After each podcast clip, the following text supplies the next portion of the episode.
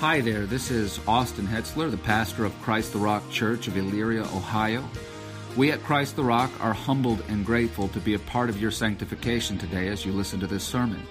But at the same time, we want to encourage you to be a member of a good local church and not to allow online sermons to replace the local church, and to benefit from the life of that church and to give your spiritual gifts back to that church. Having said that, our website is www.christrockchurch.com. If you go there, you can find sermons, blogs, and other resources as well as our location and service times. You can also listen to the sermons on Bible Thumping Wingnut, Podbean, iTunes, Google Play Music, iHeartRadio, Spotify, and Stitcher. I, along with the membership of Christ the Rock Church, pray that this sermon will be a blessing to you.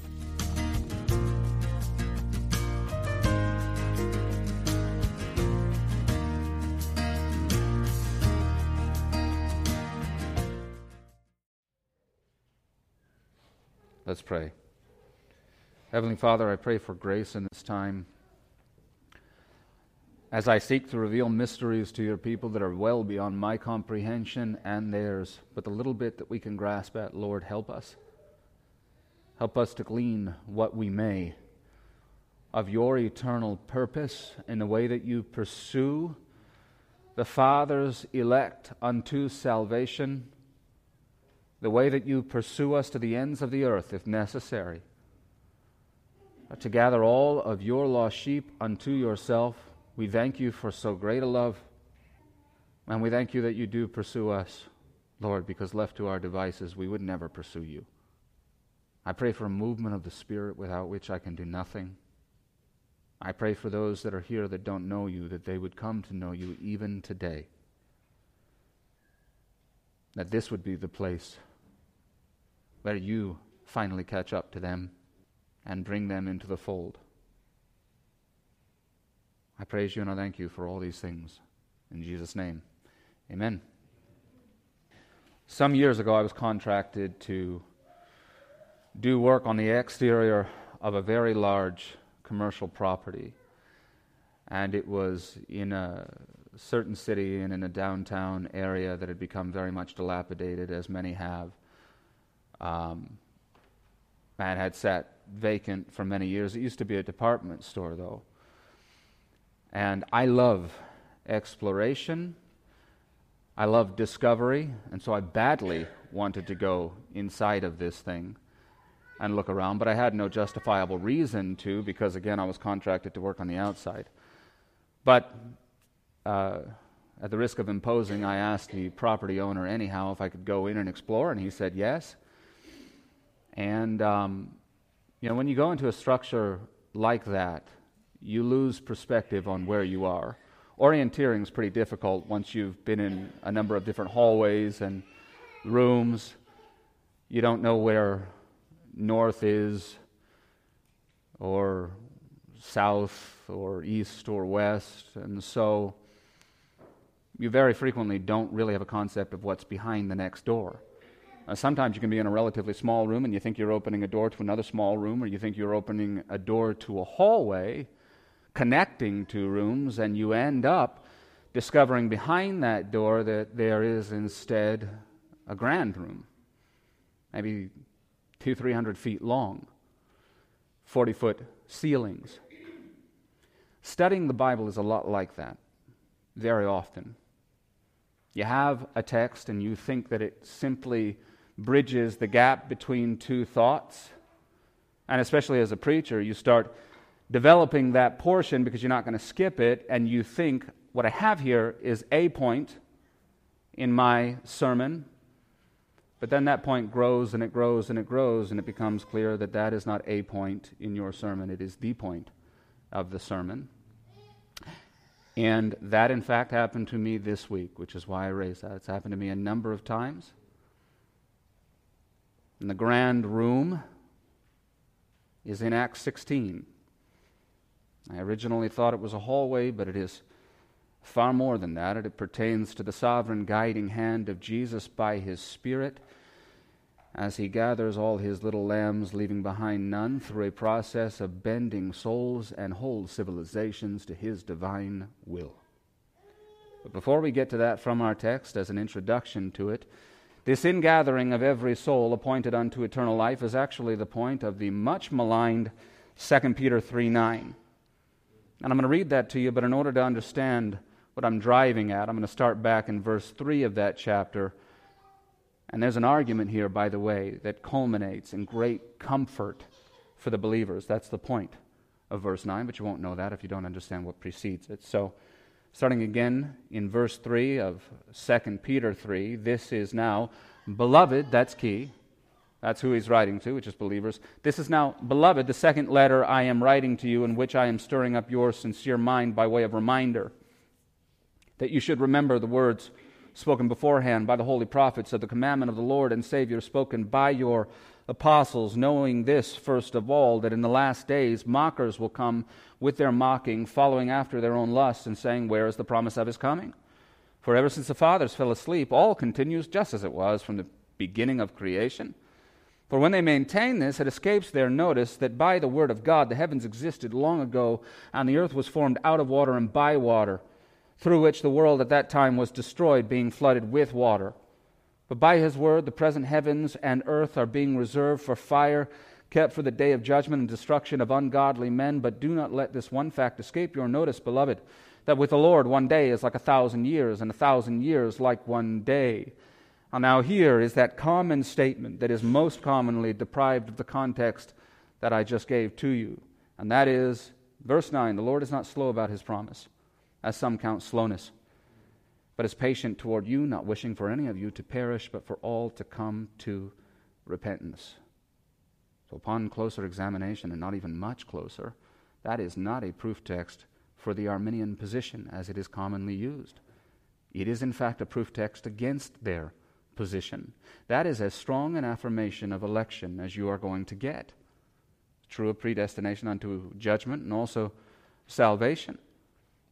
Unto the former, it's clear that when Peter speaks of the words spoken beforehand by the holy prophets and the commandment of the Lord and Savior spoken by his apostles, that he is certainly speaking in part of the coming judgment that was, pro- that was uh, before promised, and he's making clear is in fact coming.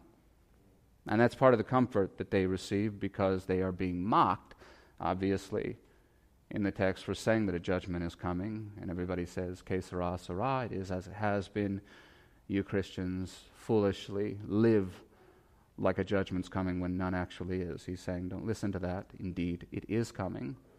And keep preaching to people that it is and that they can flee the wrath to come and find salvation in Christ. But judgment's not all that's coming. According to Peter, so is the rescue of every soul previously marked out by God from before the foundation of the world. And this will happen prior to that judgment. Judgment's not coming until God has all of His. That's why in the previous chapter, Peter speaks of the salvation of Noah and Lot. Both men were rescued in circumstances of an outpouring of profound divine wrath. And this was the message of the prophets also. Think of Ezekiel 34, 11 through 15. This is one of the many places in which this is promised. Might have been one of the places that Peter was thinking of when he referenced the prophets. Ezekiel says there, Thus says the Lord God, Behold, I myself will search for my sheep and seek them out as a shepherd cares for his herd in the day when he is among his scattered sheep. So I will care for my sheep and will deliver them from all the places to which they were scattered on a cloudy and gloomy day. I will bring them out from the peoples and gather them from the countries and bring them to their own land. And I will feed them on the mountains of Israel by the streams and in all the inhabited places of the land. I will feed them in a good pasture, and their grazing ground will be on the mountain heights of Israel. There they will lie down on good grazing ground and feed in rich pasture on the mountains of Israel. I will feed my flock, and I will lead them to rest, declares the Lord God. So God says through Peter and Ezekiel, I will seek my own and I will find them. I will go into hostile nations. I will go into pagan lands that do not know my name, and I will write my name on every heart that I have elected before I set time and place. I will pursue them to the ends of the earth to make them mine. And that promise echoes in the words of Christ as well. John 10, 11 through 14. I am the good shepherd. And I know my own, and my own know me, even as the Father knows me, and I know the Father, and I lay down my life for the sheep. I have other sheep which are not of this fold. I must bring them also. And they will hear my voice, and they will become one flock with one shepherd. So says the Lord Jesus I will scour the thickets and the hedgerows, and I will pull all of my little lambs from their entanglements, be they what they may. And I will carry them beneath my arms to the safety of my flock. What we will see today is the process by which Christ gathers his little lambs, missing none, as it is played out before us. And in doing so, I trust, receive the same comfort that Peter gave in his second epistle, and that Ezekiel gave in the passage that I read to you. We are in Acts 16, verses 6 through 13. I'll tell you at the outset, though, we're going to barely touch the events that occur at the end of the text until next week. We will go into those more deeply. For this week's study, though, the conclusion is our destination, which is important, and therefore we will note it, but our real objective is to understand the journey. And that begins in verse 6 of Acts 16. Please look there with me now. They, Paul, Silas, and Timothy, having just been added to the team, passed through the Phrygian and Galatian region, having been forbidden by the Holy Spirit to speak the word in Asia. Now, the place to start here is to understand what is in Asia and what, in fact, even constitutes Asia, because when we refer to that, we mean something different than what they meant and what the Bible speaks of. The ancient variation, which Paul has been forbidden by the Spirit to enter at this moment, though is more familiar to you than you might think. It includes some towns with which you are well acquainted with as students of the New Testament Ephesus, Smyrna, Philadelphia, for example, also Laodicea, Colossae, Sardis, Pergamum, and Thyatira. That is where that closed door would have led had it been opened. And by pretty clear implication of what occurs in verse 6, Paul's plan was, in fact, to go to Asia. Thus, that door had to be closed. But what is explicitly clear is that the Holy Spirit has said no. What we don't know, though, is how he said no. Could have been through providence, the same way that our travel plans, or similar to the way that our travel plans get canceled. For us, uh, flight gets canceled, weather doesn't cooperate, funds don't come through, that sort of thing. Any number of things like that may have occurred. I don't think that's the case, though. Can't prove it. But this feels much more personal as we continue to move on, so I think this no came by way of prophetic utterance. Whether from the mouth of Paul himself, or through one of his companions, or through somebody in a local church that they were at. But either way, the third person of the Trinity has said no, but he has not said uh, no forever. He has said, Not yet. Because as I read the names of those towns, you know that the gospel is going there. You know that revival will be brought to those places. Now, there are many reasons why the Spirit doesn't want them there yet. And uh, many of these reasons, I'm sure, cannot be known by we as mere humans. But there is at least one major reason that can, that I'd like to point out to you, and that is that in similitude to earthly farmers, the Lord of the harvest prepares the soil before he plants also.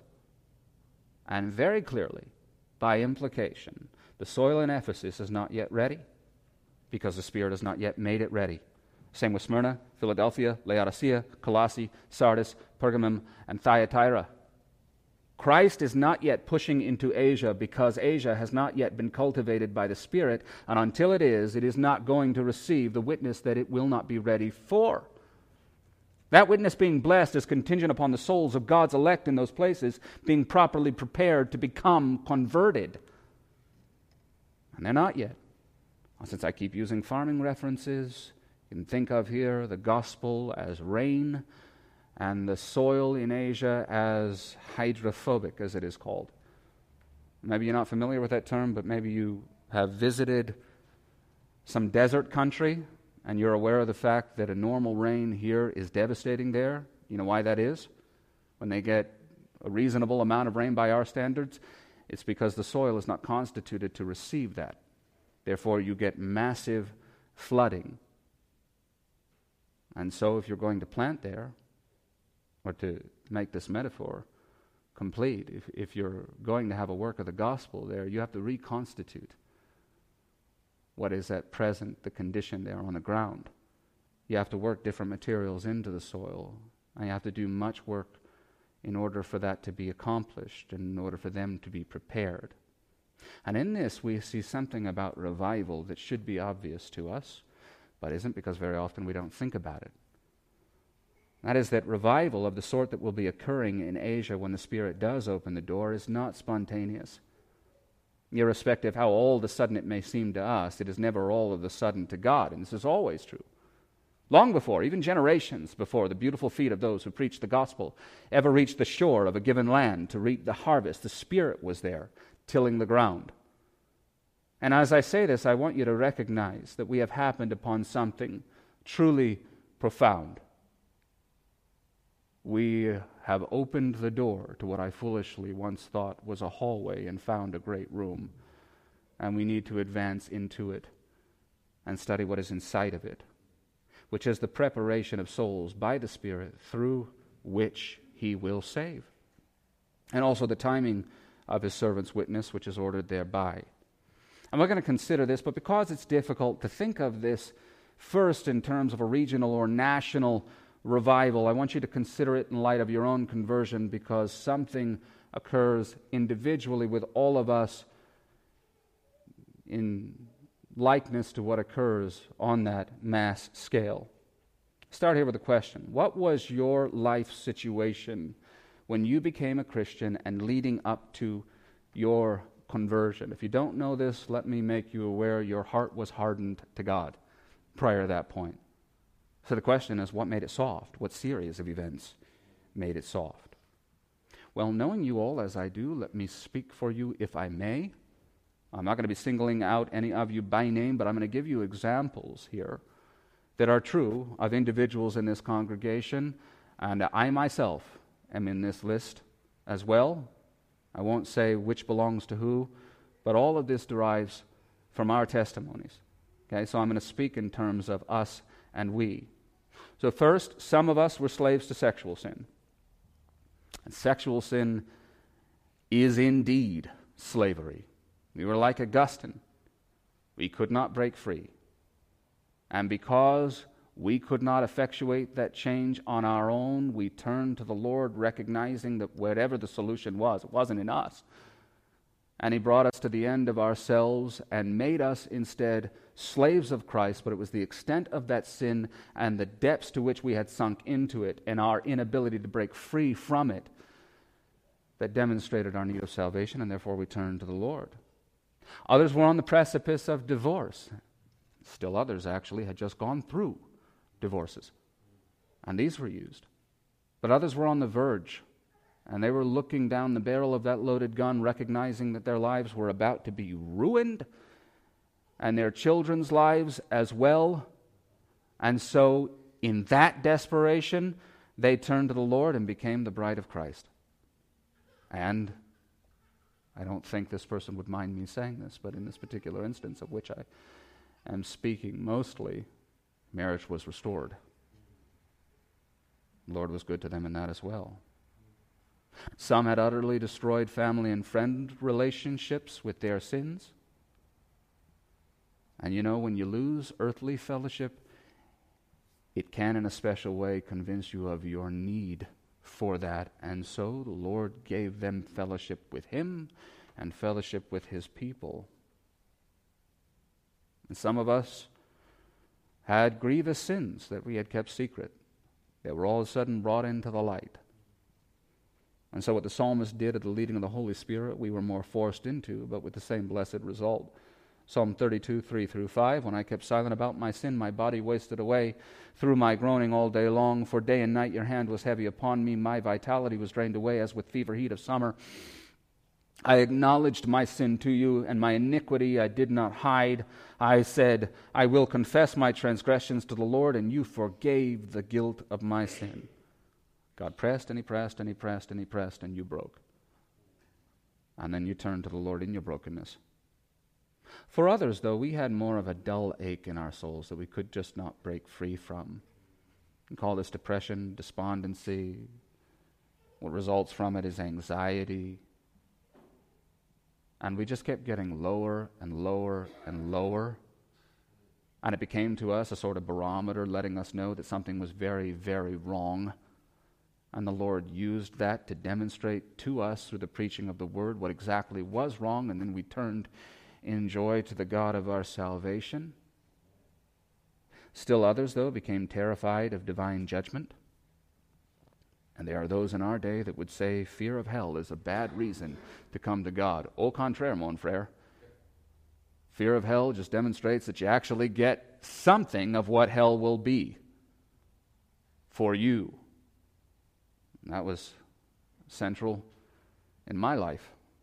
Didn't want to go there, fled the wrath to come, turned to the Lord Jesus. Though for many of us, I will say, it wasn't any one of those things, but a combination a multiple of them working at the same time. And ultimately, all of these threads came together into a single point. God granted us conversion. Now, I want you to understand that preceding the forthcoming revival in Asia, this is happening, but it is happening at scale. And these threads that are coming together into a single point, they are all individual souls it is happening in this person, in that person, people from different walks of life, in different economic strata, strata different levels of society, people who are impoverished, people who have great wealth and political power, and they're all going to be brought into the same local churches through revival. But as there was a sowing that preceded the reaping in each of us, the same is true of cities and regions wherein the gospel is going to be blessed in a special way. Nothing's by accident. And there is a great work of God that has already begun in these places. He just will not allow the minister to be there yet because it is not time. And in a future sermon on missiology that's going to roll into ecclesiology, I'm going to expand upon this concept further and the implications of it, in particular to uh, missions work but here, let me simply, as a final word, say that the Holy Spirit forbidding these missionaries to speak the word in Asia in no way mitigates against their responsibility to preach the gospel wherever they go. Do not come away with a mistaken conclusion. Their commission in giving the gospel is as clear and as constant as ours is. Therefore, what determined where they shared the gospel was where they were permitted to go in the providence of God and where they were forbidden to go in the providence of God. So if you're asking yourself, based upon this, well, how do I know if I'm supposed to give the gospel where I'm at? Well, the fact that you're there is the answer to your question. Paul was not silenced in Asia by the Holy Spirit, he was prevented from going to Asia entirely. No man has the right to determine if he's going to give the gospel or not. That is the work of sovereign God, the Holy Spirit of God. And by the way, that holds true in a shake the dust off your feet scenario as well, right? Because God has revealed to you that the gospel is not being blessed. All you're doing is recognizing that that is true. You're not setting yourself in the position of God by saying this person's just not ready or that person's not ready. How the heck do you know? You were formed of dust the same way that they were. And that is way beyond your pay grade. And as I say this, I'm reminded of a certain coward whose poor testimony demonstrated how to twist this concept in our text in order to justify your unfaithfulness to the Great Commission, and I won't leave him unnamed. His name is Francis Chan. And the man graduated master's seminary and went on to uh, prove very, very unfaithful. But there was this video being passed around the internet back when I was still on the internet and my chains had not yet been broken free f- for me. And I moved on to things more important. But this, this video was him, and he was ministering to this group of devout Roman Catholics. And after he was done saying whatever he was saying, there was a Q&A that followed. And I do not remember exactly the question that one woman asked. But it seemed to me that she was not trying to ask him a gotcha question, but that she was being very sincere. And it was directly related to salvation. I mean, at the very center of the gospel. But she phrased it in a way that recognized the distinctions between the Roman Catholic Church and the Protestant Church, and there two very different positions. And so she asked for clarification effectively which is right, which has the way of salvation. And he responded to her by saying, I don't believe the Holy Spirit wants me to answer that question. to which I just about threw the device that I was watching that on. And I wanted to say, and if I had been there speaking to him, I would have said, I'm sorry, you mean the Holy Spirit of truth? As he's called in Scripture, the Holy Spirit of truth wants you to withhold the truth of salvation from the people that you're supposed to be ministering to. You're a liar and a coward. Don't use that this way. All right? What you need to understand is that where the gospel goes and does not go is entirely the, the decision of the spirits. And he makes that decision manifest by sending witnesses to a given place or preventing them from going, and not by some extra biblical carve out for situations where you find telling the truth to be especially costly or icky or whatever. And for anybody who would be tempted to make that kind of a decision themselves, to take this kind of planning unto themselves, I would direct you to Psalm 131 and remind you of its content. O Lord, my heart is not proud, nor my eyes haughty, nor do I involve myself in great matters or in things too difficult for me. Surely I have composed and quieted my soul like a weaned child rest against his mother. My soul is like a weaned child within me. O Israel, hope in the Lord from this time forth and forever. That is way beyond us. So just be faithful where you're at. And in conclusion of this thought, and for the sake of utmost clarity, in case I have not been clear already, it is for God to say no to the spread of the gospel if He so chooses. It is for us to simply say, What? Christ saves sinners through faith and repentance, and if you'll turn to Him now, He'll save you. And that is our message in every place that He has permitted us to go. That said, pick up in verse 7. And after they came to Mysia, which is a region north of Asia, they were trying to go into Bithynia, and the Spirit of Jesus did not permit them. And there you have the same concept again, but this time the reference is to the Spirit of Jesus specifically who is pumping the brakes. Now, let me stop at this point, and I want to point out to you that while we rightly think of the book of Acts as a second person narration from Luke, it is also a first person narration from the Holy Spirit, which is not to render Luke a robot or merely passive. Spirit is, of course, using his particular writing style and his perspective, but the Spirit is through him telling his story his way even down to the specific phrasing. So, based upon this, my question to you is why does Luke refer to him as the Holy Spirit in verse 6 and the Spirit of Jesus in verse 7? And don't attribute it to merely a skilled writer avoiding redundant characterizations, okay? This isn't just that kind of relatively meaningless nuance. This is a title, and one invoked very deliberately here and he overlooked others in order to invoke it the Holy Spirit, Holy Spirit of God, Spirit of truth, as he is called elsewhere. So, why does the third person of the Trinity, through his servant Luke, call himself the Spirit of Jesus here? Well, he does so because the third person of the Trinity wants you to know that he is here acting as the very hands of the second person of the Trinity.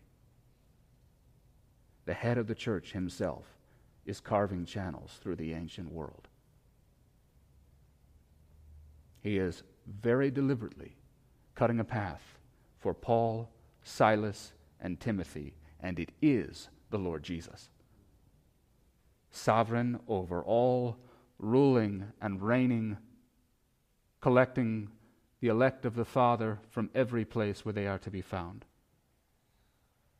in keeping with the Father's plan as Paul wrote to the as yet unreached Ephesus. Ephesians 1 4 through 6. He, the Father, chose us in Him before the foundation of the world that we would be holy and blameless before Him. In love, He predestined us to adoption as sons through Jesus Christ to Himself, according to the kind intention of His will, to the praise of the glory of His grace. The Father has known every single soul that will be adopted by Him through Christ since before creation since before time, since before you could even conceive of a concept as forever. And that includes the soul soon to be introduced to us in Acts 16. That all of this very deliberate guidance is first to benefit and most directed toward. But although he has known these intimately from all time, he has not yet, as far as they are concerned, known them as Abba Father. Okay? That requires faith which is imparted in time and not from eternity past. So he has known them thus far simply and profoundly as the Father of their creation, who formed them in their mother's wombs, fearfully and wonderfully. And the Father will even determine the time of their births, the places of their births, determine where they now remain, all the circumstances that led to them remaining there. And as Jesus was born and entered time at the fullness of time, according to the Father's will, so have these souls been born into exactly the time of his choosing, that he may effectuate their salvation, thus making himself their Abba Father through faith and repentance in response to the preaching of the gospel. But this work done by the Father in the church age is done through the Son and by the Son in a special way, such that one may say and must say that King Jesus is sovereign over all. And our text clearly states that it is he who is saying yes to one city and no to another. Thus, the reference to the Spirit of Jesus. He is the decision maker. We also say here that this is why the geography lessons in Acts matter enough to have been included. And I say this for the benefit of those of you who may struggle to care about the geographical information that we are being given. Just a bunch of ancient names to ancient towns that don't seem to signify much. Maybe this feels to you like receiving point by point directions from somebody when you have already indicated at the beginning of the conversation that you have a GPS because you live in the year of our Lord 2023 and only require the address to the destination. Nevertheless, they proceed to give you all the street names from here to there, complete with landmarks Person probably being a man of a certain age who's very proud of the fact that he still knows how to get from point A to point B and wants you to be equally as proud, but you still don't understand why he's even talking because you've explained all of this. Sometimes when you receive this geography, it might feel like that to you. But if it does, brother sister, you completely miss the plot. And this plot of which I speak is revealed explicitly elsewhere in Acts as it is here. One of those places is Acts 18 9 through 11. The Lord said to Paul in the night by a vision, Do not be afraid any longer, but go on speaking and do not be silent, for I am with you. And no man will attack you in order to harm you, for I have many people in this city. Those people of which the Lord speaks in that context are not yet his children, they are those who will become his children. Thus, verse 11, and he, Paul, settled there a year and six months, teaching the word of God among them. Paul encountered incredible opposition, and the Lord said, Do not leave, stay. Because I have people in this city I have not yet gathered unto myself, and I will gather them unto myself through your preaching. Thus, Acts 13:48, paraphrased, is applied. As many as are appointed to eternal life in each city will be gathered by the Lord through the preaching of his gospel, as guided by his sovereign hand. And going back to Acts 16 and picking up in verse 8, we'll see that guidance continue. Verse 8, and passing by Mysia and turning west, they came to Troas. Troas was another port city. So Paul and company here are now sitting at a port. They don't know which ship to take, though, and they don't know where that ship should be going because they had plans, but those plans have been changed by the Spirit of Jesus. So instead of Christ serving their will, which he never does with his servants, he will reveal his will to them supernaturally. Verses 9 and 10. A vision appeared to Paul in the night. A man of Macedonia was standing and appealing to him and saying, Come over to Macedonia and help us. When he had seen the vision, immediately we sought to go into Macedonia, concluding that God had called us to preach the gospel to them. Obviously, Paul had a vision sent from the Holy Spirit of a man of Macedonia, beckoning him, Come. And the man's identity is left a mystery to us. But as is always the case, when there is mystery in a text, certain commentators turn to wild conjecture, and that is what has happened here to the effect of this perhaps posthumously being Alexander the Great, yes, the same who died like three centuries prior to this. And somehow Paul understands that this is Alexander the Great, that sort of thing makes me want to close the commentary and throw it out the second story window in the room that I'm studying. I can't stand that. In fact, I'm willing to go on record and say that it's at least not one person, and that one person is Alexander the Great, and that's just out of spite for doing that to the text. I can't stand that sort of thing. I have no idea who this is. Nobody else actually does either. It's very possible, in fact, that this isn't any prominent Greek, simply an unknown one, sort of an NPC. I don't know anything about video games, but my children play them, and I do at least know that there are non playing characters and just sort of nondescript. And there, maybe he was dressed in like Phi Beta Kappa garb, and somehow Paul just knew that he was a generic Greek and to go there. I don't know. Now, what is clear is that the Holy Spirit wants them in Greece, which Paul and company acknowledge, and so continuing in verse 11, so putting out to sea from Troas, which was an important port positioned between Asia and Macedonia, ran a straight course to Samothrace, which is an island pit stop uh, with a very discernible mountain range that rose about 5,000 feet above sea level.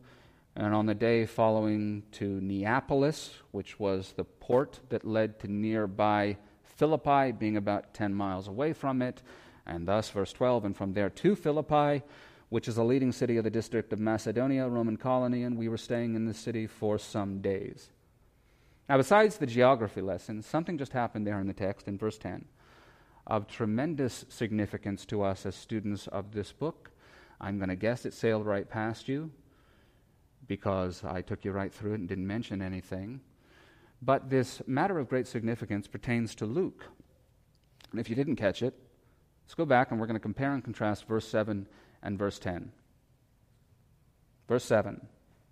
After they came to Mysia, they were trying to go into Bithynia, and the Spirit of Jesus did not permit them. All right, so let's look again to verse 10. When he had seen the vision, immediately we sought to go into Macedonia, concluding that God had called us to preach the gospel to them, and that is not just a one off. Look to verse 11. We ran a straight course to Samothrace Coming soon in verse 13, we went outside the gate to a riverside where we were supposing that there would be a place of prayer, and we sat down. Obviously, the pronouns have changed. Why have the pronouns changed?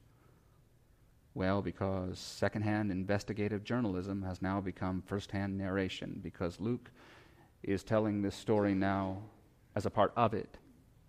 Almost certainly serving Paul here as an itinerant doctor following him around, helping him with his many uh, physical issues that have occurred as a result of, for example, being stoned, presumably to death, but not actually. But That established, as we near the end of our study, there is one burning question that remains, which is what sort of a person and or group is worth all of this redirection and this direct intervention from the Holy Spirit of God the Holy Spirit of Jesus. All of these terms, all of this intentionality, it's got to be to pick up somebody great or a group of them. It's got to be a VIP or on the level of maybe a Saul of Tarsus who's going to become some incredible missionary known to people of every age because of their impact upon the church of Christ. Maybe an individual like the Ethiopian eunuch who's going to take the gospel himself to a whole unreached region of the world. Maybe somebody like Sergius Paulus, who we encountered in a previous chapter, Roman prefect, a man of great power and influence. Maybe a Manaen, who we also encountered previously, the foster brother of one of the Herods. Well, these are indeed very important persons to the Lord Jesus, but they are probably not what you might have been expecting. I'm going to look there in a moment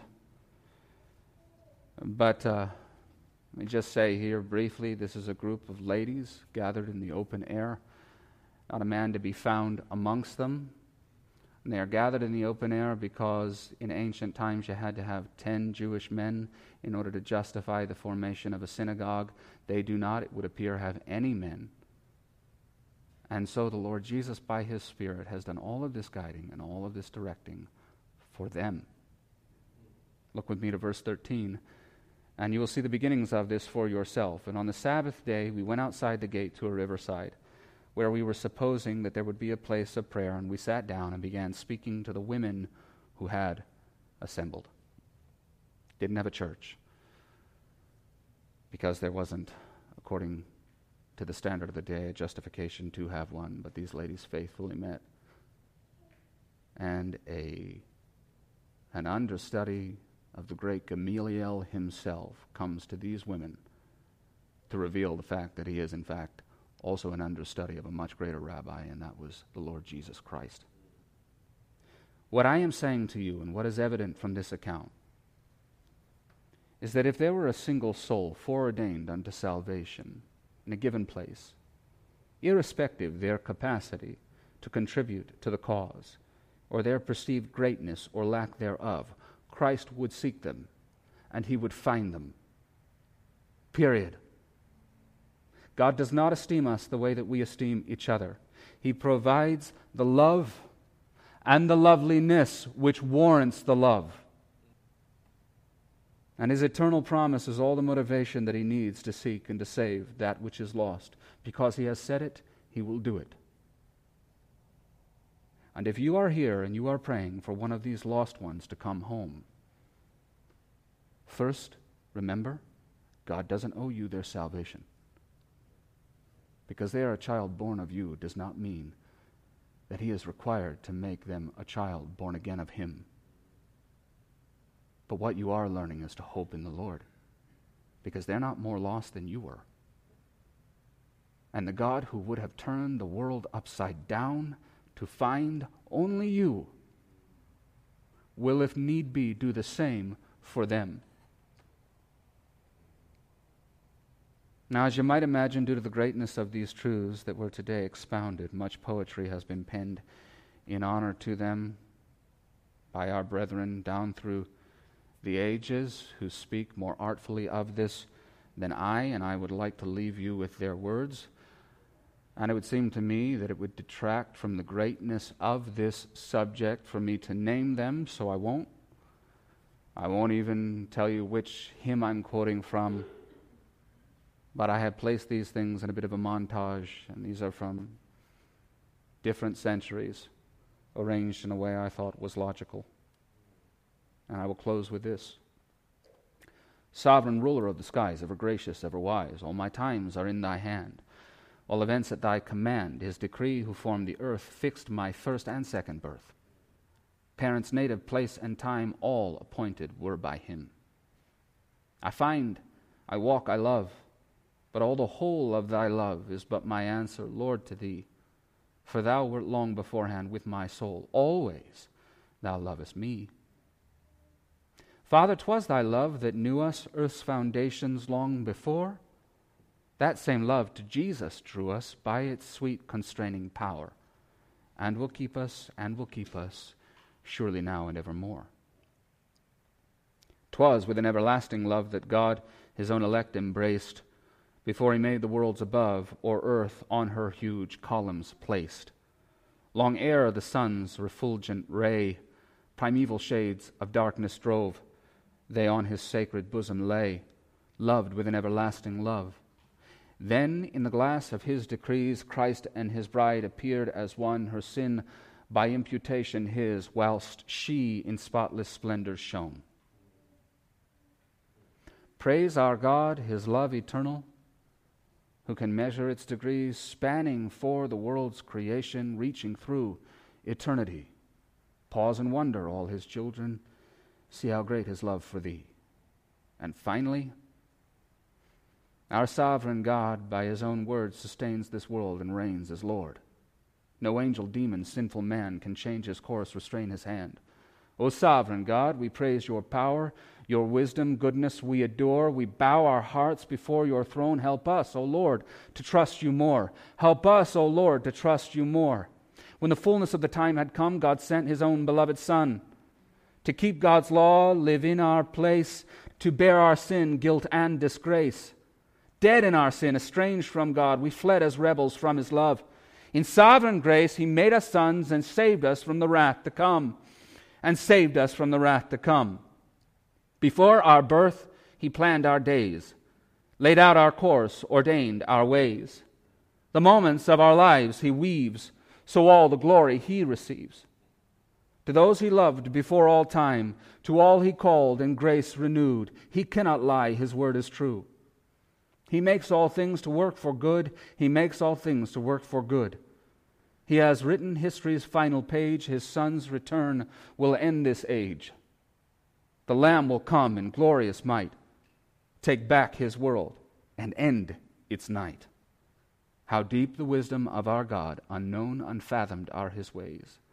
None counsels him or knows his mind. We bow before him all our days. We bow before him all our days. O sovereign God, we praise your power, your wisdom, goodness we adore. We bow our hearts before your throne. Help us, O Lord, to trust you more. Help us, O Lord, to trust you more. Heavenly Father, we thank you for the wonder of your majesty. We thank you for the glory of your Son. We thank you for the way that he holds in his hands the entirety of human history, the way that he guides and directs souls, the way that he shifts whole nations, the way that he can reach his divine hand into any person, into any civilization, and change it the way that he moves pieces down through the generations, the effect of which we merely see, the process by which it was accomplished, we cannot fathom. It is the greatest privilege of our lives to know you and to be able to glimpse just a small part of your mind. Father, I thank you that in eternity I will always be a student of your nature. And it will always be a cause of awesome wonder. And I praise you and I thank you for all these things in Jesus' name. Amen.